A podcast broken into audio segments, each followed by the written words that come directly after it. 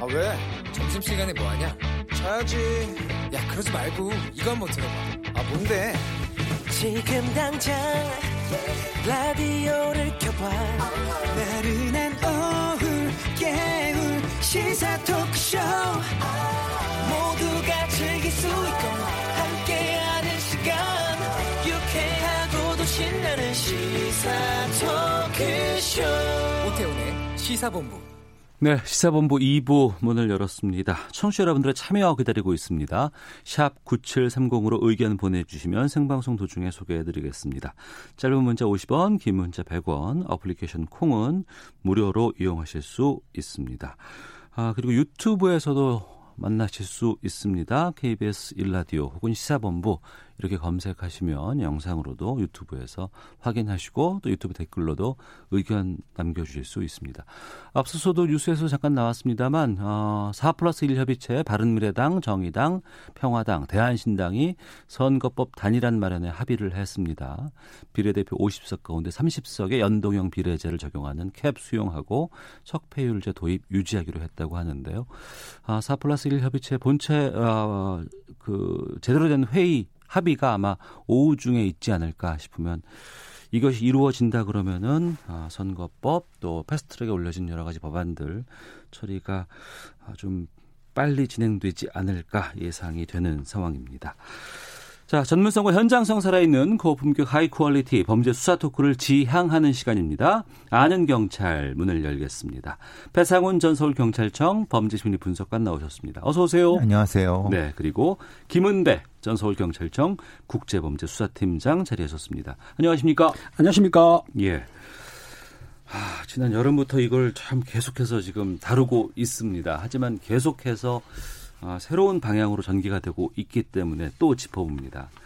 경찰이 어제 오전에 브리핑을 열었습니다. 아홉 건의 살인, 아홉 건의 강간 미수 혐의로 이춘재를 추가 입건을 했고, 그리고 우리가 그동안 불렀던 화성 연쇄살인, 이것을 이춘재 연쇄살인 사건으로 이름을 변경했습니다. 그러니까 이춘재에 의한 사건임을 인정하고 경찰이 스스로 바로잡는 첫걸음을 뗀 걸로 봐도 될까요? 네, 그렇습니다. 여태까지 명칭 자체도 잘못되어 있었던 거고요. 화성연쇄 살인 사건은 아니고, 왜냐하면 화성에서 벌어진 사건이 아니기 때문에, 음. 그리고 이것은 화성에 대한 잘못된 인식을 보여주기 때문에 이건 이춘재 연쇄살인이라고 하는 것이 맞고요. 네. 그다음에 이 지금까지는 이 많은 사건들이 미제 사건이었죠. 음. 그런 미제 사건이었기 때문에 어쨌든 정리를 해야 되는데 법적으로. 네. 그렇게 하려면 하면은 어떤 사람에 의해서 어떻게 범행이 이루어졌고, 그렇지만은 공소시효 때문에 처벌을 못 한다라는 걸 어떤 정리를 해야 되기 때문에 그것의 시작이 바로 입건인 거죠. 그걸 네. 어제 한 겁니다. 그리고 어제 그 신상공개위원회 개최에서 공개 결정을 이제 이춘재에 대해서 했다고 발표를 했는데, 이미 언론 통해서 이춘재 뭐 신상이라든가 아니면 고등학교 때 얼굴 이런 건 다 지금 공개가 된 상황이잖아요.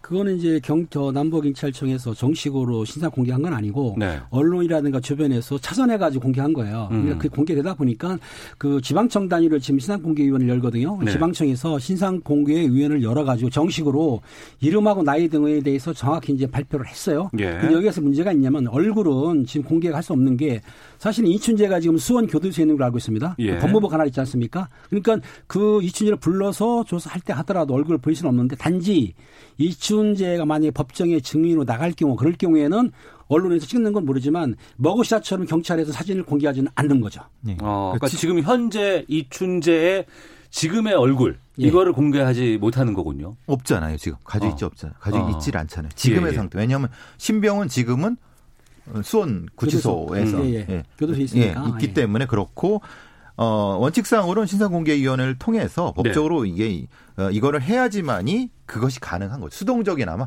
이동할 때 언론한테 공개하는 그 정도의 지금 상황에도 그것이 있어야지 네. 가능한. 그래서 그걸 열어준 겁니다. 어. 검찰에서도 지금 이걸 좀 새로 좀 조사하겠다고 하고, 지난번에는 경찰의 어떤 그 조작이 있었다라고 검찰 쪽에서 발표를 했습니다.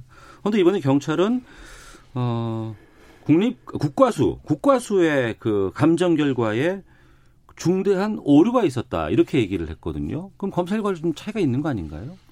지금 두 번에 거쳐서 서로 반박하는. 했습니다. 예, 예. 예, 검찰은 이것을 조작이라고 했고, 음, 국과수의 경, 결, 그 결정을, 예, 국과수의, 판단을, 그 정확히 국과수의 감정서죠. 네. 그게 감정서인지 감정의 결과의 어떤 서류인지는 모르고 어쨌든 통, 총칭해서 감정서라고 하고요. 네. 경찰에서는 그것이 아니라 이것은 착오다. 음. 말하자면 이건 착오에 의한, 그리고 포괄적으로 조작이라고 할 수 있는 고의성이 들어갔는지는 아직 모르겠다. 음. 근데 이것, 이것 가지고도 서로 두 번씩의 반박과 반박이 이어졌습니다. 네. 근데 제가 보기에는 이건 같은 내용 같습니다. 왜냐하면, 음.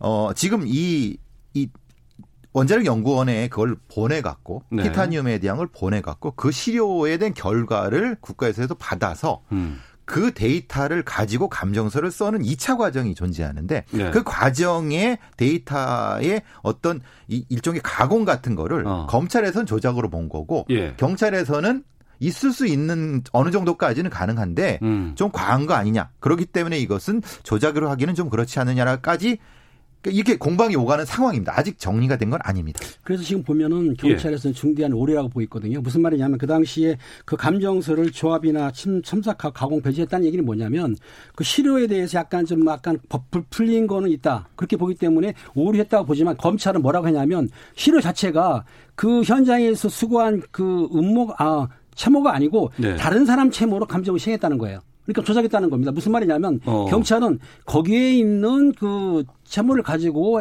약간의 그 감정을 하면서 부풀린 부분은 있겠지만은 예. 그 채무가 맞다는 얘기인데 검찰은 채무 자체를 다른 사람 걸 썼다. 어. 그럼 잘못된 거죠. 그건 조작이죠. 예. 특히 지금 보는 거예요. 그러니까 어. 이거는 확인이 안 됐기 때문에 좀 더 두고 봐야 될 것 같아요. 그럼 그게 남아 있어요, 그게? 지금 국가기록원에. 원래는 이것에 대한 물건이 아니라 서류가 남아 있어야 되는데 예. 아마도 이걸 서류를 이관할 때 서류에 아마 그 채모를 붙여서 어. 아 그건 아니고 예. 거기에 이제 그 기한서가 남아 있는데 우리가 예. 기한서를 경찰하다 보면 뒤에 첨부물을 붙이거든요. 예. 그러니까 예. 그 첨부물이 있었는데 열 개 중에 그 채모 중에 여덟 개는 감정으로 썼고 예. 다행히 두 개, 두 개가 첨부물에 남아 있던 거죠.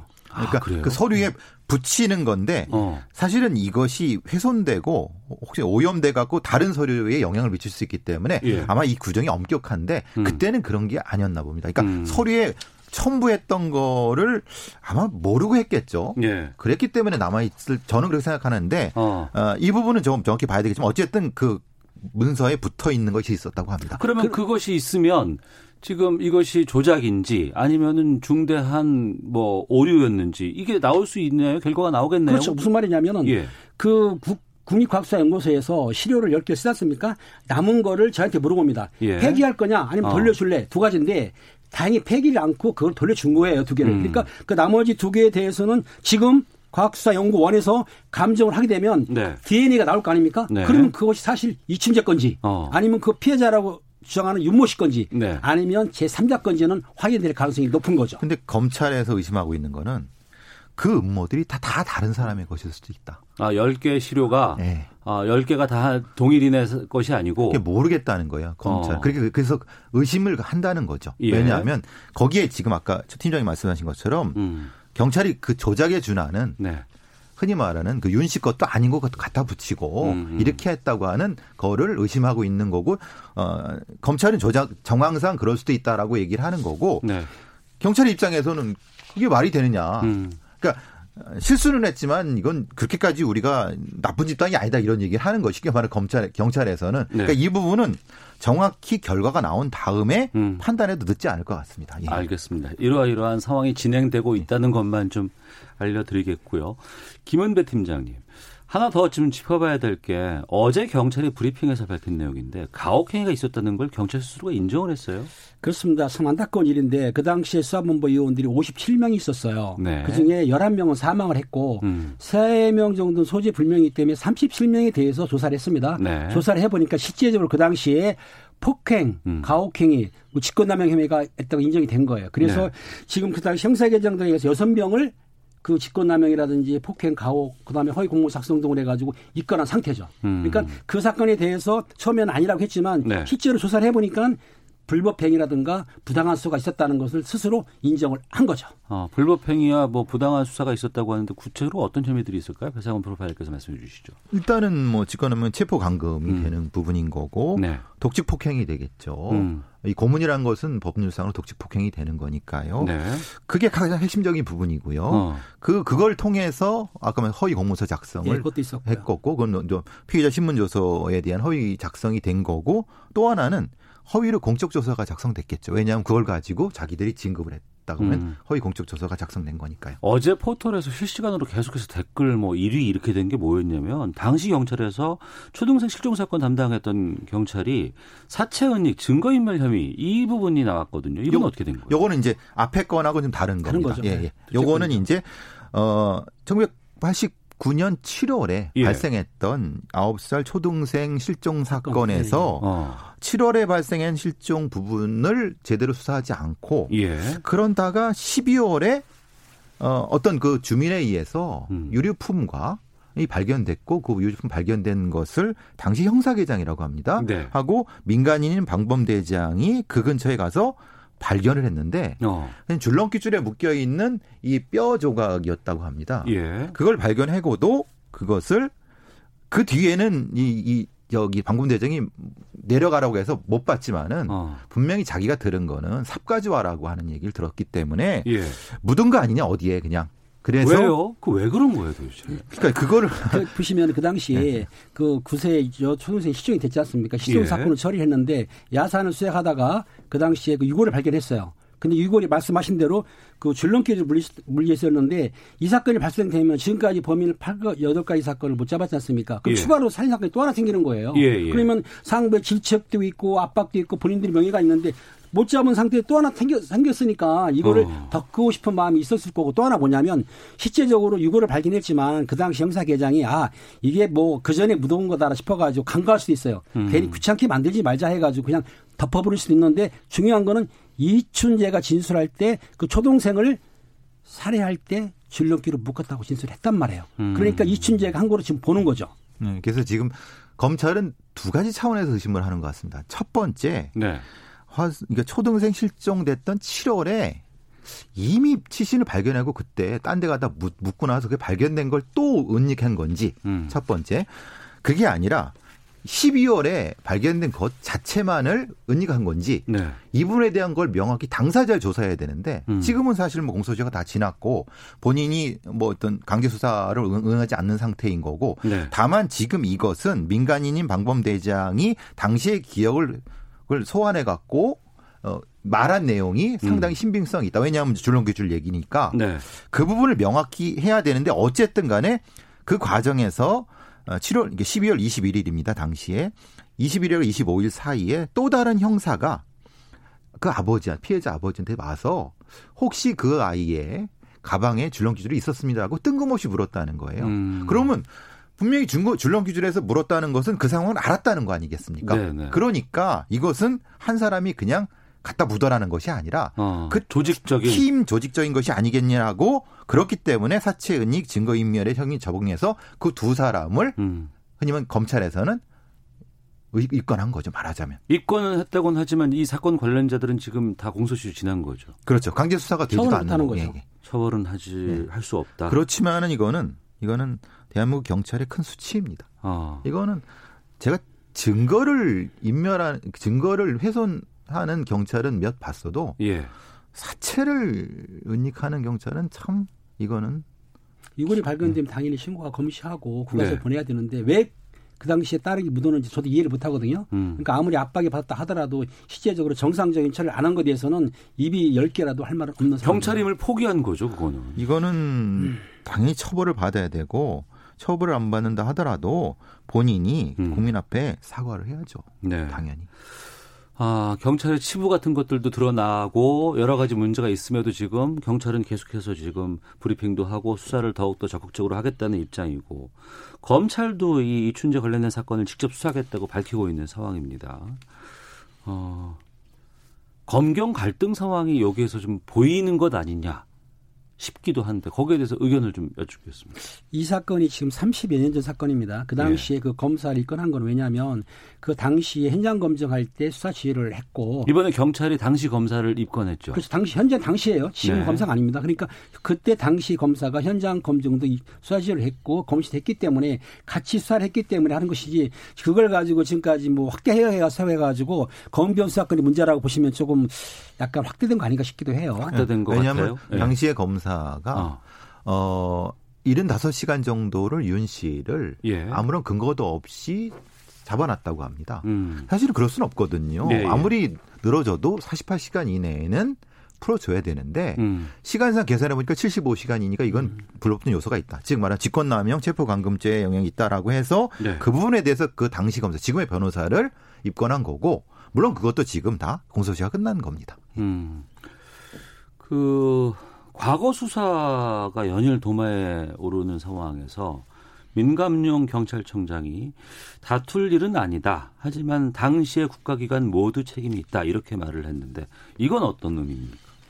음, 뭐 원칙상으로는 다 책임이 있죠. 당시에 그 판결을 냈던 판사도. 판사도. 판사, 즉, 일 심, 이 심, 삼 심 판사들 다 음. 여기에 대한 책임에 벗어날 수가 없고 네. 검사도 당연히 어, 검사 한 사람만 검사만 책임... 기소할 수 있으니까. 근데 예. 이제 그 검사가 본, 본인 혼자 하나요? 어. 다 위에다 보고하고 이런 걸 했는데 그렇죠. 직접적인 부분에서는 어쨌든 경찰은 음. 초동 수사와 전체적인 수사에 대한 책임을 지고 있었기 때문에 네. 경찰이 큰 책임이 있지만은 그렇다고 경찰만 책임을 져야 되느냐라고 하는 경찰청장의 원론적인 얘기라고 보여집니다. 그렇습니다. 음. 지금 저 교수님 말씀하신 대로 경찰만의 책임이 아니고 당시에 수사 지휘했던 검사 그러니까 경찰, 검찰청 또 재판했었습니까? 결론적으로 수사기관에서 죄가 있다고 재판에 붙여도 그걸 판정하는 건 재판관이 해야 되는데 네. 재판에서도 유죄가 나왔지 않습니까? 그렇다고 한다면 경찰만의 책임이 아니고 경찰, 검찰, 재판 모든 기관이 다 책임을 져야 된다는 뜻으로 말한 것 같아요. 근데 이제 음. 그런 건 있죠. 지금의 상 상황이 네. 검경 수사권 조정이 패스트트랙에 올라가 있지 않습니까? 그리고 네. 여러 가지 면에서 뭐 제가 말씀드리지 않아도 여러 상황이 있기 때문에 그리고 경찰청장의 입장에서는 원론적인 말씀을 하셨어도 음. 검찰 쪽에서 듣기에는 네. 이것도 검경 조정, 수사권 조정 문제 때문에라고 반대쪽에서는 들을 수 있, 있는 거죠. 그 부분에 어. 대해서는 뭐 국민들이 해석할 여지를 남겨두는 건 맞는 것 같습니다. 예. 국가기관에 따라서 뭐 내가 옳다, 저쪽이 뭐 잘못했다, 뭐 이걸 따지는 건 별로 전 중요하지 않다고 봐요. 중요한 거는 진실을 제대로 밝히는 것이 아닌가 싶은데 여기에 대해서 좀 하고 싶은 말씀 있으시면 좀 해주시죠. 어, 지금 경찰이든 검찰이든 예. 예. 있는 그대로 음. 본인들의 잘못을 있는 그대로 내놓고 네. 국민들의 평가를 받아야 된다고 보거든요. 그래야지. 네. 어, 어느 기관이든 음. 지금 지금 진행되고 있는 수사권 조정에서도 국민들의 지지를 받을 수 있는 거지 자기 조직 이기주의를 뭔가 감추고 막 적어도 경찰은 그렇게 하지 않을 거라고 좀 믿습니다. 음. 경찰을 신뢰하고 있는 상황인데 혹시라도 조금이라도 실무자 차원에서 어, 조금이라도 숨기는 것이 있었다고 하면 절대 그러지 않았으면 좋겠다는 생각이 듭니다. 네. 김은배 팀장님께서. 그렇습니다. 삼십 년 전 사건이 지금 화제가 돼가지고 했지만 그 전에 옛날 일을 하더라도 지금 밝혔지 않습니까? 그리고 잘한 것에 대해서는 하지만 잘못한 것에 대해서는 숨기는 편이 있었는데 잘못된 수사에 대해서도 솔직히 뭐 설명을 하고 또 거기에 대해서 반성도 하고 앞으로는 검경 수사권 조정권이 나오는데 어떻든 경찰은 수사에 일 차적인 수사를 하지 않습니까? 우리가 일 차 수사를 하고 검, 경, 검찰에서는 경찰 일 차 수사에 대해서 미흡한 점이라든지 부족한 부분을 보충적으로 수사할 수 있기 때문에 검경이 좀 조화롭게 조화롭게 음. 합의해서 수사를 하게 되면 국민들이 안심하게 살 수 있을 것 같아요. 네. 문제는 이겁니다. 이십 년 복역하고 출소한 윤 씨. 지금 재심 청구한 상황이거든요. 아, 이거는 이 결론이 나면 발표가 나게 되면 이 윤 씨에 대해서는 뭐 재심도 지금 상당히 좀 영향을 좀 있을 것 같기도 하고 정말 그 철저한 처절한 사과가 좀 이분한테 좀 갔으면 좋겠어요. 네, 이분 윤 씨 말, 윤 씨도 물론이거지만 네. 그 삼십 년 동안 그 본인의 딸의 생사를 몰랐던 음. 그 가족들, 음, 그렇죠. 피해자들 그 경찰청장이 사과할 문제는 아니죠. 국가 음. 차원에서 네. 공식적인 사과가 필요하고.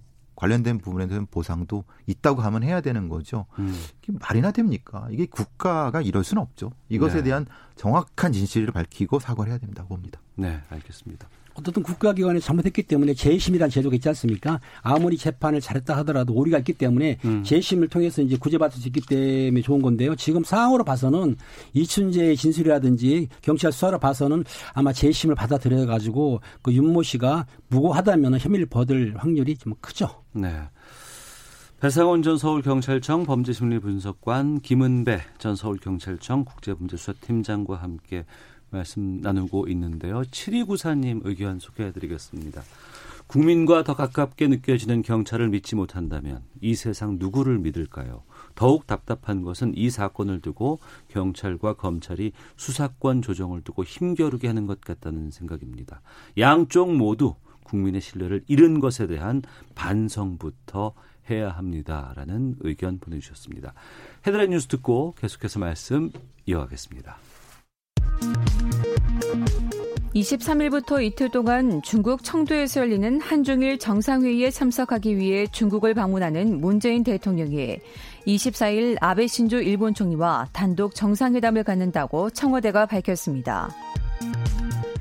정세균 국무총리 후보자가 오늘 청문회 준비단 사무실로 첫 출근하면서 경제 주체들이 활발하게 경제활동을 할 수 있는 여건을 만드는 것이 중요하다고 말했습니다. 민주당 검찰 공정수사 촉구 특별위원회는 오늘 회의를 열고 울산 사건에 대한 특검 도입을 당에 요구하기로 했습니다. 민주당은 이십일 최고위원 회의에서 특검 추진 여부를 최종 결정할 방침입니다. 북한과의 판문점 접촉이 불발된 스티븐 비건 미국 국무부 대북 특별대표가 오늘 일본 정부 관계자들을 만나 대북 문제를 논의합니다. 비건 대표는 내일 중국을 전격 방문합니다. 노조와의 혐의로 임원들이 구속된 데 대해 삼성전자와 삼성물산이 노조를 바라보는 시각이 사회의 기대에 미치지 못했음을 겸허히 받아들인다면서 사과 입장문을 냈습니다. 지금까지 헤드라인 뉴스 정원나였습니다. 이어서 기상청의 송소진 씨 연결합니다. 미세먼지와 날씨 정보입니다. 찬바람이 불면서 기온이 다시 제자리를 찾아가 추워졌습니다. 이 강한 찬바람에 먼지는 모두 날아가 공기는 깨끗한 상태로 오늘 전국의 미세먼지 농도는 종일 좋음에서 보통을 유지하겠습니다. 하늘에는 가끔 구름이 많이 끼겠지만 강원 영동과 경상 동해안은 동풍의 영향으로 비가 조금 오겠고요. 강원 산지에는 일 센티미터 안팎의 눈이 내리는 곳도 있겠습니다. 한낮 기온은 서울 사 도, 대전 칠 도, 광주 팔 도, 부산 십사 도 등으로 어제보다 삼 도에서 팔 도 정도 낮겠고요. 내일 아침에는 오늘보다 기온이 더 떨어져 서울이 영하 오 도, 대구와 전주 영하 이 도까지 내려갈 전망입니다. 옷차림을 더욱 따뜻하게 하셔야겠습니다. 현재 서울의 기온은 사 점 사 도입니다. 미세먼지와 날씨 정보였습니다. 이어서 이 시각 교통 상황을 케이비에스 교통정보센터 박소영 씨가 전해드립니다. 집회로 여의도 여의 지하차도에서 국회 앞 삼거리 쪽으로 전면 통제가 되고 있습니다. 지금 의사당대로와 국회대로가 혼잡해 멀리 우회하셔야겠습니다. 고속도로에 돌발 상황이 많은데요. 경부고속도로 부산 쪽으로 양재 부근에서는 사고가 발생했습니다. 오 차로를 막고 이 처리 작업을 하고 있어서 이십 분 정도 걸리고 있고요. 영동고속도로 강릉 쪽 동군포 부근에서도 전 시간에 있었던 사고 여파를 받고 있습니다. 경부고속도로 부산 쪽으로 오산 부근에서는 오 차로에서 작업을 하고 있는데요. 여파로 동탄 분기점부터 삼 킬로미터 구간에서 밀립니다. 서해안고속도로 목포 쪽으로 서평택 분기점 부근에서도 역시 삼 차로에서 작업을 하고 있어서 바람부터 정체가 되고 있고요. 행담도 휴게소에서 서해대교 사이로도 작업 여파를 받고 있습니다. 서울 외곽고속도로 구리에서 판교 쪽 서안안 부근도 작업 여파로 이 킬로미터 구간 정체가 이어지고 있습니다. 케이비에스 교통정보센터였습니다.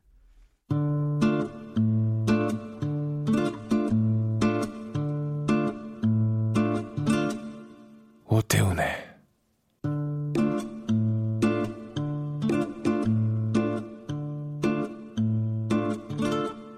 시사본부. 아는 경찰 김은배 전 서울경찰청 국제범죄수사팀장 그리고 배상훈 전 서울경찰청 범죄심리분석관 두 분과 함께 말씀 나누고 있습니다. 어, 여러분들께서 의견 보내주셨습니다. 공공사칠님 공소시효 끝나서 처벌하지 못한다고 해도 당시의 진실은 끝까지 밝혀져야 합니다. 아프더라도 당시에 상황이 명백히 밝혀져서 다시는 이런 일이 없도록 해야 합니다. 양종숙님, 완벽한 사람, 완벽한 조직은 없습니다. 잘못은 할 수 있다고 해도 뼈를 깎는 반성하고 다시는 되풀이하지 않는 자세를 갖는 것이 중요합니다. 라고 여러 의견들 보내주셨습니다.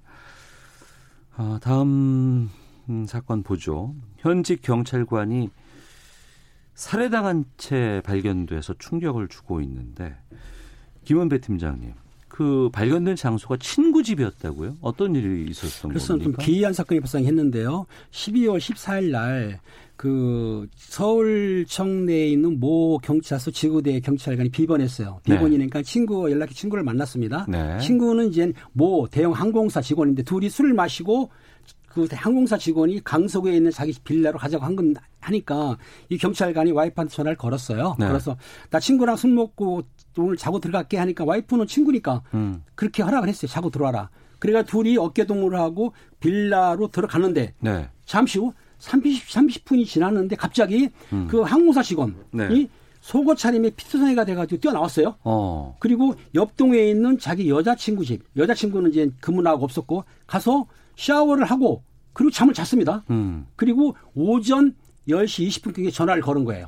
경찰서하고 일일구 전화를 걸어가지고 자기 친구가 자기 집에서 숨을 안 쉬고 있다라고 네. 자기가 신고를 한 거죠.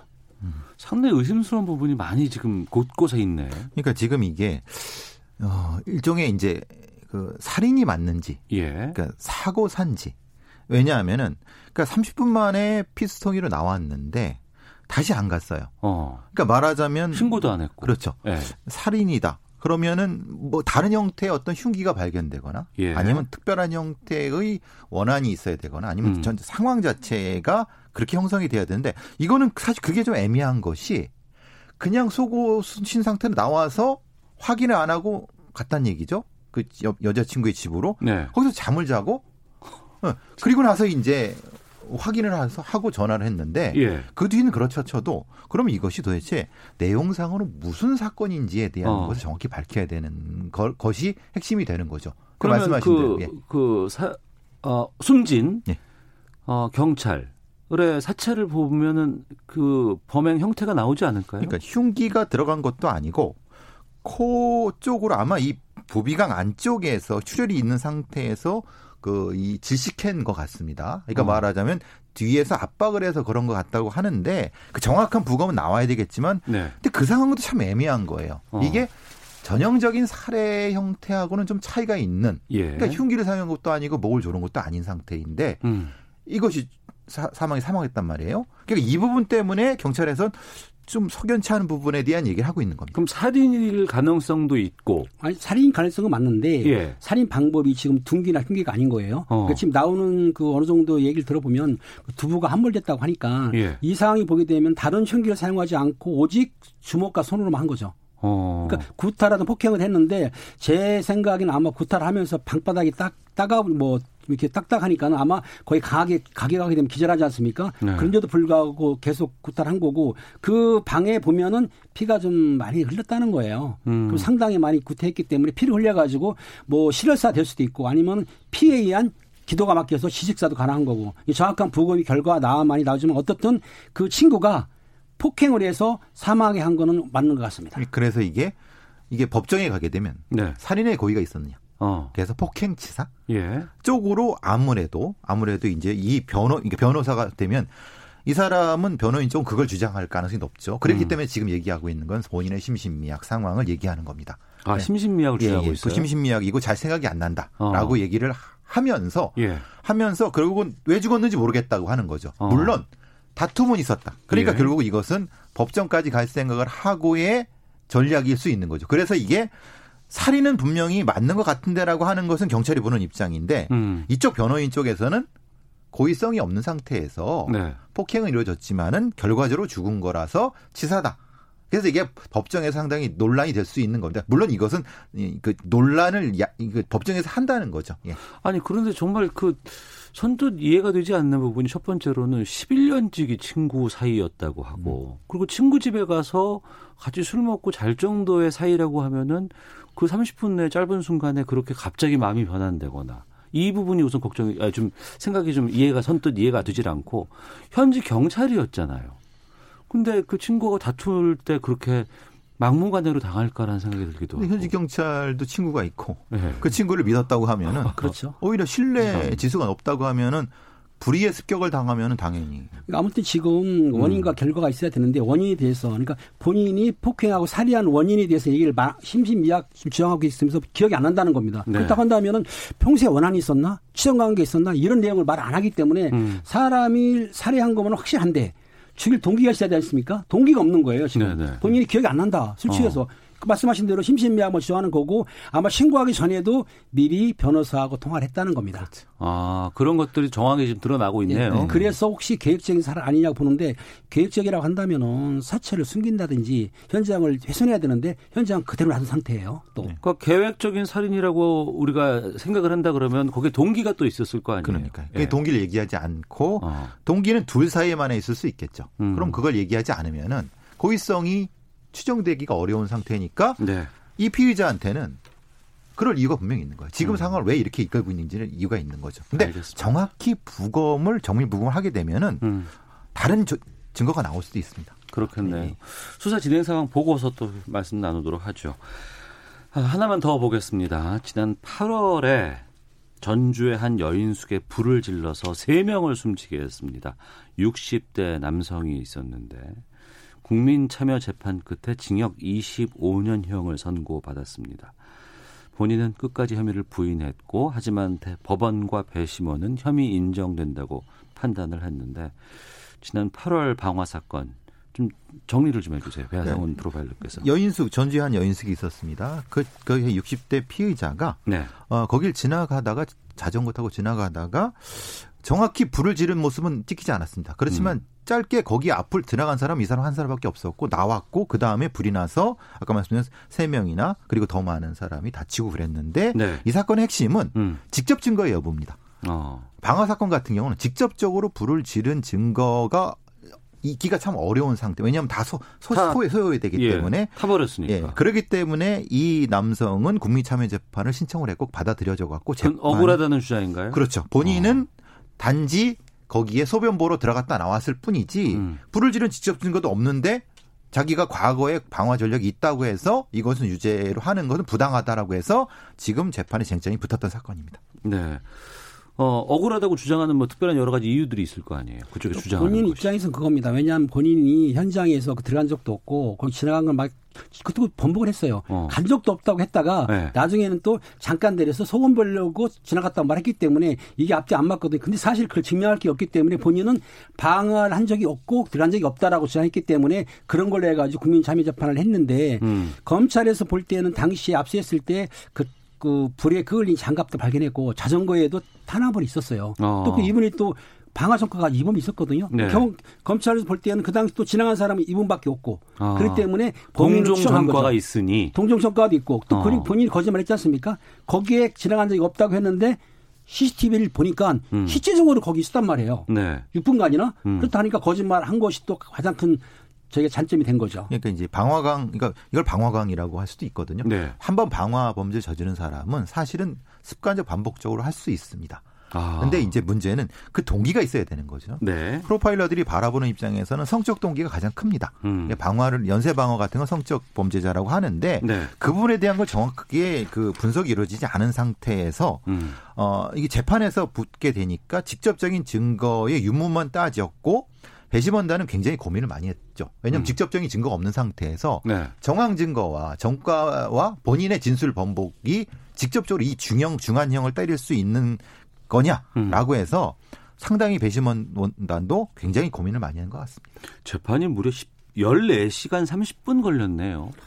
상당히 많이 걸린 거죠. 그러니까 평결이죠. 어. 그러니까 이제 말하자면은 시작을 했지만은 본인들 배심원단끼리의 그 토의가 예.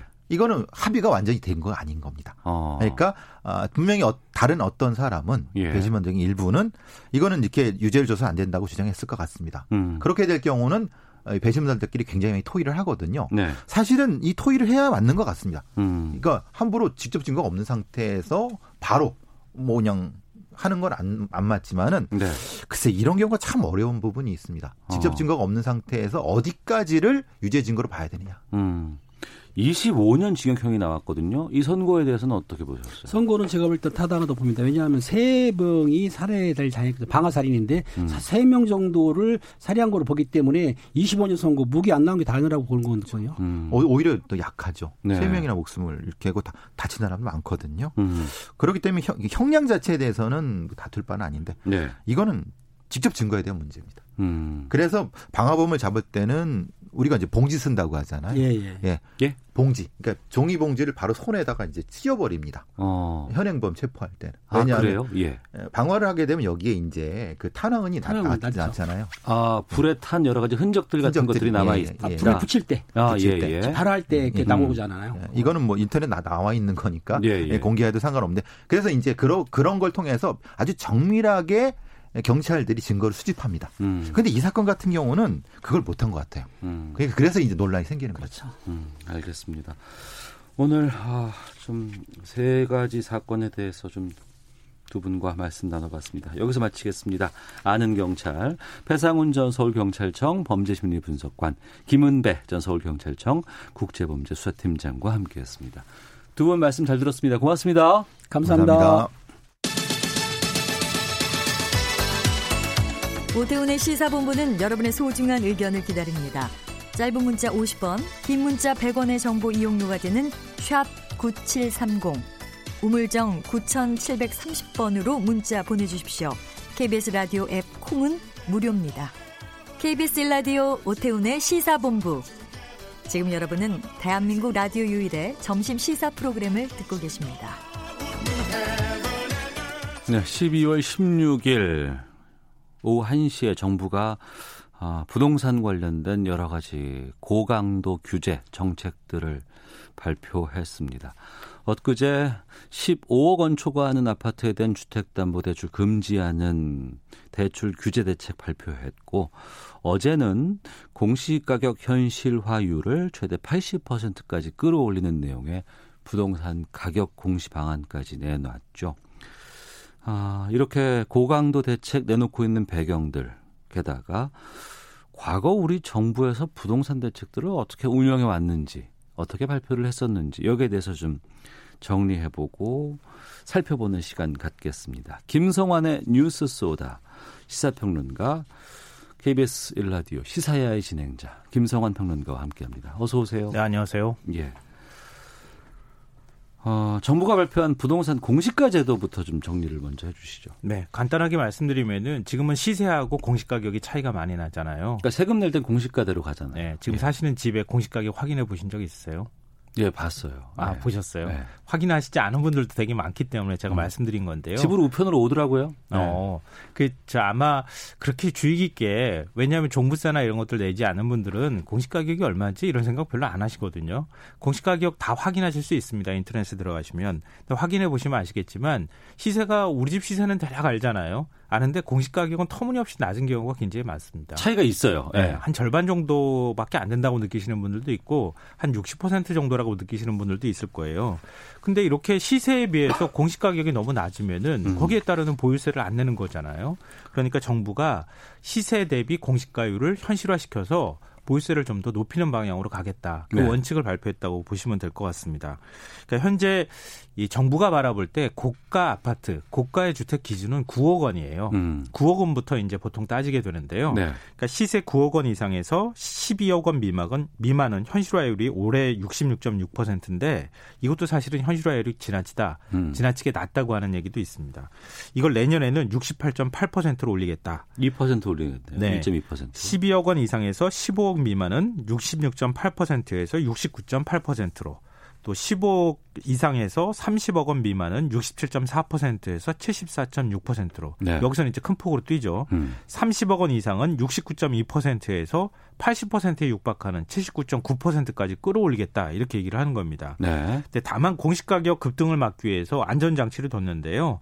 구억 원 이상에서 십오억 원 미만은 최대 팔 퍼센트 포인트, 음. 어, 십오억 원 이상에서 삼십억 원 미만은 십 퍼센트 포인트, 삼십억 원 이상은 십 퍼센트 포인트로 올리더라도 상한을 두도록 이렇게 만들었습니다. 네. 그러니까 여기에 뭐 취지는 소득 불균형을 해소하겠다. 음. 이런 부분이 있고요. 또 조세 형평성을 제소하, 제고하겠다는 겁니다. 네. 얼마 전에도 이제 그런 얘기 있었는데요. 강남 아파트하고 강북 아파트를 비교해 보니까 오히려 강남 아파트가 상대적으로 더 적은 세금을 내더라. 음. 이런 얘기를 하거든요. 예. 왜냐하면은 강북 아파트에 비해서 강남 아파트가 훨씬 더 비싼데 내는 세금을 보니까 상대적으로 그렇게 또 많은 것도 아니더라. 그건 공시지가의 문제잖아요. 네. 네. 근데 그런 부분까지 같이 이번에 손보겠다고 밝힌 겁니다. 음. 그러면 어찌됐건 내는 세금이 좀 부담이 커질 것 같은데. 네. 아무래도 부담이 될 수밖에 없는데요. 네. 그러니까 일 주택자의 경우에 상한선인 오십 퍼센트, 음. 다주택자의 경우에는 백 퍼센트 넘게 오를 가능성이 있는데요. 네. 강남구 음마아파트를 기준으로 해서 말씀드리면 시세가 지난해 말 십칠억 육천만 원에서 올해 말에 이십삼억 오천만 원까지 뛰었거든요. 어. 한 삼십삼 퍼센트가 넘게 오른 거죠. 네. 근데 공시가격이 현실화가 이루어지면 올해 공시가격이 십일억 오천삼백만 원이었는데 네. 내년에는 십칠억 육천삼백만 원으로 오십삼 퍼센트가 올라가게 됩니다. 음. 그럼 보유세가 올해 사백십구만 팔천 원이었는데 네. 내년에는 육백이십구만 칠천 원으로 오십 퍼센트가량 늘어나는 거죠. 일 주택자의 경우에도. 네. 네. 어, 마포구의 마포 레미안 푸르지오 시세가 십삼억 이천만 원이거든요. 이게 네. 십육억으로 삼십육 점 오 퍼센트가 올랐습니다. 음. 근데 올해 이백사십오만 팔천 원의 재산세를 냈는데 내년에는 종부세 사십구만 이천 원이 더해져서 네. 삼백육십팔만 원 정도의 음. 종부세와 재산세를 내야 된다. 네. 그러니까 한 오십 퍼센트 정도 더 내게 되는 거죠. 음. 하지만 그러니까 십삼억 이천만 원에서 십육억 올랐다고 얘기를 하면은 거의 삼억 가까이 오른 세반이에요. 네, 그렇죠. 시세로 네. 보면은요. 그러니까 세금 몇 백만 원이 올랐다는 건 커 보이지만 내 집값 삼억 올랐다는 거에 대해서는 사람들이 별로 얘기도 안 하시더라고요. 거기에 대해서는. 그렇죠. 그거 과시하면은 좀 그렇잖아요. 네. 요즘에 사회적 분위기도 좀 그렇고. 그러니까 어떻게 보느냐에 따라서 상당히 좀 달라질 수밖에 없는 부분인데. 이게. 그렇죠. 보는 관점에 따라서 굉장히 큰 차이가 있는 거죠. 그러니까 일부... 삼억 원이 시세가 올랐는데 네. 제가 삼억 원을 공돈을 벌었어요. 어. 벌었는데 세금은 어, 한 백몇십만 원, 이백만 원 정도 더 내는데 그게 뭘 그렇게 많이 내는 거냐라고 생각하시는 음. 분도 있고 네. 또 정반대로. 아니 그래도 그렇지. 현실화된 게 아닌데 뭐 네. 이러면서. 세금을 이백만 원 더 내는 게 얼마나 부담스러운지 아느냐 뭐 음. 이렇게 얘기하시는 분도 있겠죠. 그러니까 그, 그 부분인데 뭐 일부 보수신문들 뭐 경제신문들 중심으로 해서 초헌법적인 조치다. 비이성적 시장 역주행이다. 이렇게 지금 비판하고 있거든요. 오늘 한 보수신문 일면 머릿기사 제목을 보고 저도 사실은 좀 깜짝 놀랐는데요. 일 주택자까지 털어가는 증세 이중 폭격. 폭격? 예. 어. 이게 제목이었어요. 예. 노무현 정부 시절에 종부세 폭탄론이 좀 연상되는데요. 그러면서 예를 든 게 있어요. 이 예를 든 거를 어떻게 바라보는 게 좋을지 한번 들어보세요. 네. 서울 마포의 삼십 평대 아파트에 살고 있는 서른일곱 살 직장인입니다. 음. 올해 재산세가 작년보다 사십만 원 늘어난 백구십오만 원이었는데요. 네. 내년에는 안 내던 종부세까지 붙어서 보유세만 칠십만 원을 더 내야 한다. 어. 이게 기사의 그대로 내용을 제가 말씀드리는 겁니다. 네. 신 씨의 연봉에, 아니 그러니까 신모 씨인데요. 음. 십 퍼센트가 넘는 돈을 세금으로 내는 상황이 된다. 네. 이렇게 얘기를 하고 있습니다. 음. 근데 아시다시피 마용성이라고 얘기하잖아요. 네. 마포의 삼십 평대 아파트라고 하면 대략 시세가 얼마쯤 될까요? 얼마예요? 제가 볼 때는 조금 많이 잡으면 한 십억대 중반까지 갈 겁니다. 삼십 평대 아파트가요? 네. 마포가? 네. 어. 요즘 마포 엄청나게 많이 올랐어요. 아, 그래요? 예, 그럼요. 이십 평대가 이미 십억대가 넘어갈 겁니다. 예. 근데 최근 아파트 가격이 뭐 굳이 따지면 올해만 해도 한 일, 이억은 올랐을 거거든요. 제가 음. 볼 때는. 그러니까 삼십 대 후반에 연봉 착실하게 모아서 이런 아파트를 애초부터 살 돈이 있었을까 하는 생각을 좀 갖게 되고요. 네. 보유세를 몇 가격이 지금 수억 원이 올랐다고 가정해. 아니, 제일 적, 조금 잡아서 한 일억 원 올랐다고 해보죠. 음. 보유세 칠십만 원을 더 내는 게 이게 과연 초헌법적 조치고 증세 이중 폭격이라고 얘기할 수 있을까? 네. 이런 의문을 자연스럽게 갖게 된다는 거죠. 음. 근데 국토교통부가 지난 일월을 기준으로 집계한 걸 보면요. 전국 아파트가 한 천삼백만 채가 조금 넘습니다. 네. 그중에서 시가 십오억 원을 초과하는 아파트가 십육만 육천 가구예요. 음. 일 점 이 퍼센트입니다. 전체 가구에. 네네. 올해 집값이 오른 걸 감안해도 이 퍼센트가 채 되지 않아요. 음. 그러니까 대부분 십오억 원을 초과하는 정도, 시, 그 하는 아파트 정도가 된다고 하면은 종부세를 낸다고 볼 수 있는데요. 네. 이런 아파트는 마용성이나 강남이라고 얘기하는 지역에 음. 대부분 다 집중지였거든요. 네네. 그러니까 전체 그러니까, 우리나라로 비교해 보면 일 점 이 퍼센트밖에 안 되는 거 아니에요? 네네. 어. 그리고 그 정도 한 이 퍼센트 넓게 잡아서 이 퍼센트를 하더라도 그 중에 한 육십 퍼센트 정도는 음. 여러 가지 공제를 또 받아요. 네네. 그러니까 그걸 가지고 과연 이게 폭탄이다 아니면은 음. 초헌법적 조치다 이렇게 얘기하는 게 맞는 건가? 집 없이 전세로 살고 있다가 계속해서 지금 집값 올라가고 전세가도 상승돼서 반전세로 돌렸다가 거기에서 뭐 월 뭐 십오만 원, 이십만 원씩 내는 분들은 그거랑 비교해 보면 너무 차이가 많이 나는 거 아니에요? 그렇죠. 그러니까 부의 양극화가 그만큼 심각해지고 있는 것이다. 그리고 어. 그 부의 양극화에 초점이 되고 있는 것은 서울 강남이나 음. 아니면 일부 강북 지역 그리고 지방 중에서도 아마 부산이나 아주 극히 일부 제한된 지역만 해당이 되는 거예요. 네. 그 지역에 아파트가 수억씩 오르거나 이런 현상들이 나타났는데 거기에 정부가 뭐 백만 원이나 이백만 원 정도의 세금을 더 부과하는 것이 이게 음. 과연 그렇게 너무 과한 조치냐. 이제 이런 인식이 대부분 아마 서민들한테는 깔려 있을 것 같고요. 서울시가 네. 조사한 걸 봐도 이제 그렇게 나오는데 어 그걸 일부 신문이 대변해서 이게 마치 엄청난 일인 것처럼 얘기하는 게 맞는 거냐라고 음. 하는 비판적인 목소리도 있습니다. 물론 그 신문에 그 시각에 동조하시는 분들도 계시겠죠. 뭐. 아, 예, 네, 물론 네. 그럴 수 있습니다. 그럴 수는 있는데 그게 무슨 초헌법적 조치다 뭐 이런 음. 식으로 표현할 만한 것은 아니다. 너무 과장된 거 아니냐라고 하는 지적이죠. 그러니까 그 부분인데 지금 이 정부 출범하고 나서 열여덟 번째인가 정책을 부동산 정책을 낸 것으로 제가 기억이 되는데요. 네. 집값 잡겠다. 어, 이렇게 공언을 해왔습니다만 지금까지 계속 올랐잖아요. 서울의 뭐 특수한 지역이라고 하지만. 네. 그건 뭐 부인할 수 없는 사실이고요. 예. 아, 그래서 이제 전문가들 사이에서 그런 얘기를 합니다. 왜 시장을 자꾸 이기려고 하지? 이런 얘기를 해요. 음. 이게 무슨 얘기냐면은 뭐 집값과의 전쟁을 하겠다, 뭐 부동산과의 전쟁을 하겠다 이렇게 하는 게 과연 지금의 현실에서 맞는 얘기냐 이런 얘기도 하거든요. 네. 근데 이게 무슨 얘기냐면은 어, 자산 가치가 오르거나 집값이 오르는 것은 정부 정책이 그냥 잘 됐다 잘못됐다 거기에 모든 게 그 연동되는 문제는 아니라는 거예요. 음. 시장이 스스로 움직이는 힘은 있다는 건데요. 네. 그러니까 지금 전 세계가 이천칠 년 리먼 사태 이후에 이천팔 년 금융위기 오고 그 이후에 계속 양적 완화를 해왔잖아요. 음. 그러니까 양적 완화를 하게 되면 결국 돈 가치가 떨어지고 그러면 상대적으로 자산 가치는 올라가게 돼 있거든요. 네. 그리고 우리 정부도 금리를 올렸다가 다시 금리를 두 차례 걸쳐서 지금 내린 상황 아니겠습니까?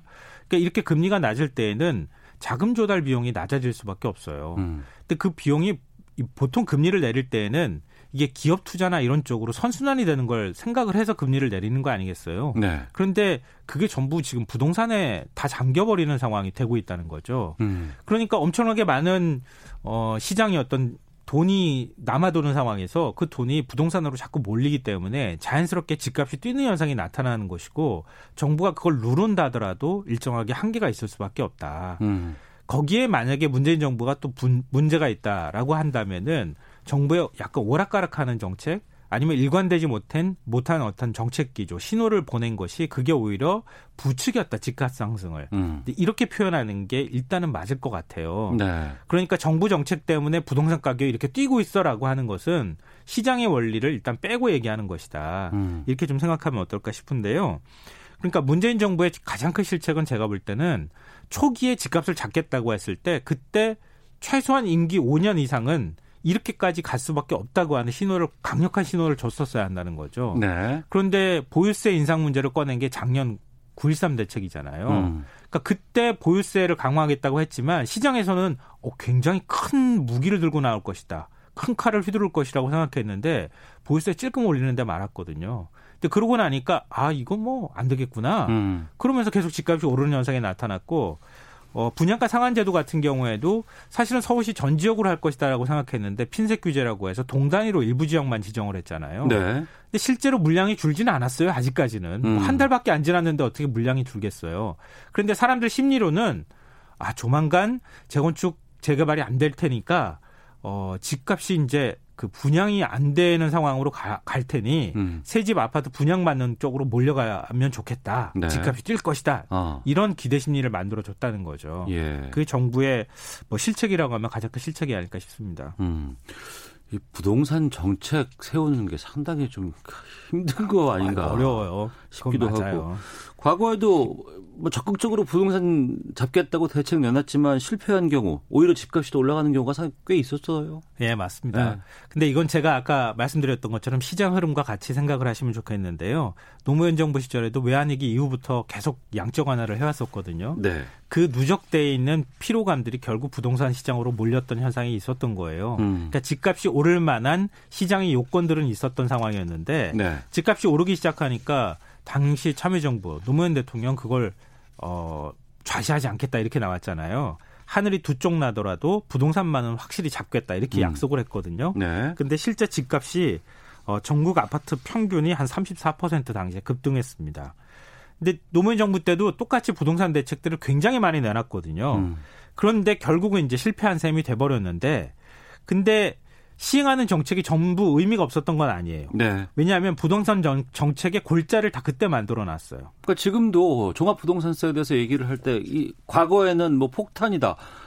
내가 해당이 안 되더라도 비판했던 사람들이 지금은 또 생각이 많이 다 바뀌고. 그렇죠. 그때는 예. 사실 큰일 날 줄 알았어요. 예, 예. 그러니까 지역에 계시는 분들도 내가 이 종부세 폭탄 맞는구나 이렇게 오해하신 그런 일도 있었거든요. 그러니까 당시 종부세라고 하는 개념을 그때 처음 도입을 했고요. 음. 보유세 개념을 도입한 것도 그 당시였습니다. 그리고 총부채 상환 비율 디티아이나 담보인정 비율 이 D, 아, 엘티브이를 도입한 것도 바로 그때였어요. 음. 그러니까 부동산 정책의 골자를 만든 게 노무현 정부 시절이라고 볼 수 있습니다. 네. 그 이후에 이제 이명박 정부, 박근혜 정부 시절에는 규제 많이 좀 풀고 빚내서 집사라 이런 정책으로 좀 바뀌지 않았었습니까? 그러니까 이명박 정부는 출범하자마자 노무현 정부하고 정반대로 가면 된다. 이런 음. 얘기가 회자될 정도로 노무현 정부하고 정반대로 규제 완화 정책으로 일관했습니다. 어, 뭐, 고가주택 기준을 상향 조정하고, 다주택자 양도세 중과를 폐지하고, 투지, 투기 지역을 해제하고, 심지어 고가주택 아파트에 대한 재산세까지 낮춰줬어요. 네. 그러니까 무엇보다도 이천팔 년 헌법재판소가 세대별 합산을 위헌으로 판결했거든요. 음. 그러고 난 다음에 종부세를 아예 무력화시켜 버렸어요. 네. 그래서 강남정권이라고 하는 소리까지 들었거든요. 근데 흥미로운 점은 뭐냐면은, 이명박 정부에서 그렇게 부동산 시장을 부양시키려고 노력을 했는데 네. 오히려 집값은 떨어졌어요. 어. 서울은 마이너스 삼 퍼센트였거든요. 예. 그러니까 이게 시장이 리먼 사태 이후에 금융위기가 일어나고 나니까 집값이 어. 전체적으로 빠지는 현상이 나왔어요. 예, 예. 오히려 집값을 부양하기 위해서 노력했던 정부가 이명박 정부였고요. 어. 그 대신에 사람들은 집을 사면 안 되겠다는 생각을 했으니까 전세로 다 몰려버렸거든요. 예, 예. 기억나네요. 미친 예. 전세값이라는 얘기가 그때 이제 나왔던 거죠. 어. 근데 또 박근혜 정부 시절에는 또 정책이 또 달라졌어요. 이명박 정부 시절에도 한 이십여 차례, 세 달마다 한 번씩 부동산 정책이 나왔는데요. 박근혜 정책, 아, 박근혜 정부 시절에는 음. 무대책이 대책이다. 음. 빚내서 집 사라. 네. 이 한마디로 요약할 수 있는 그런 상황이 아닐까 싶습니다. 예.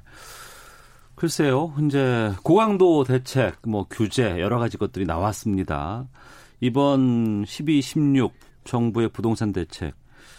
집값 안정 효과로 이어질 수 있을까 궁금하거든요. 한 삼십 초 정도 남았어요. 네, 일단 시장의 매물은 어, 끊겼다 그래요. 대기 수요자들 지금 사라졌다고 하니까 당분간 음. 시장에서 관망하는 현상이 나올 것 같은데요. 네. 그러니까 정부에서 바라보고 있는 것은 부의 부당한 세습 문제를 집중해서 보고 있는 것 같아요. 그래서 음. 자금 출처 조사를 지금 엄격하게 하겠다고 얘기를 하고 있고요. 네. 자식들한테 재산을 물려줌으로 인해서 다시 그게 부의 양극화로 이어지는 현상들을 차단하겠다고 하는 의지를 보여주고 있는 것이기 때문에 음. 이번 대책 한 번으로 끝날 것 같진 않다. 계속 갈 것 같긴 하다. 네. 근데 당분간은 일단은 오르는 현상은 좀 주춤할 것이다. 이게 단기간 전망이 될 것 같습니다. 알겠습니다. 부동산으로 좀 허탈하지 않았으면 좋겠다는 생각이 네, 많이 듭니다. 김성환의 뉴스쇼 다시 시사평론가 김성환 씨와 함께했습니다. 고맙습니다. 네, 고맙습니다. 저도 인사드리겠습니다. 안녕히 계십시오.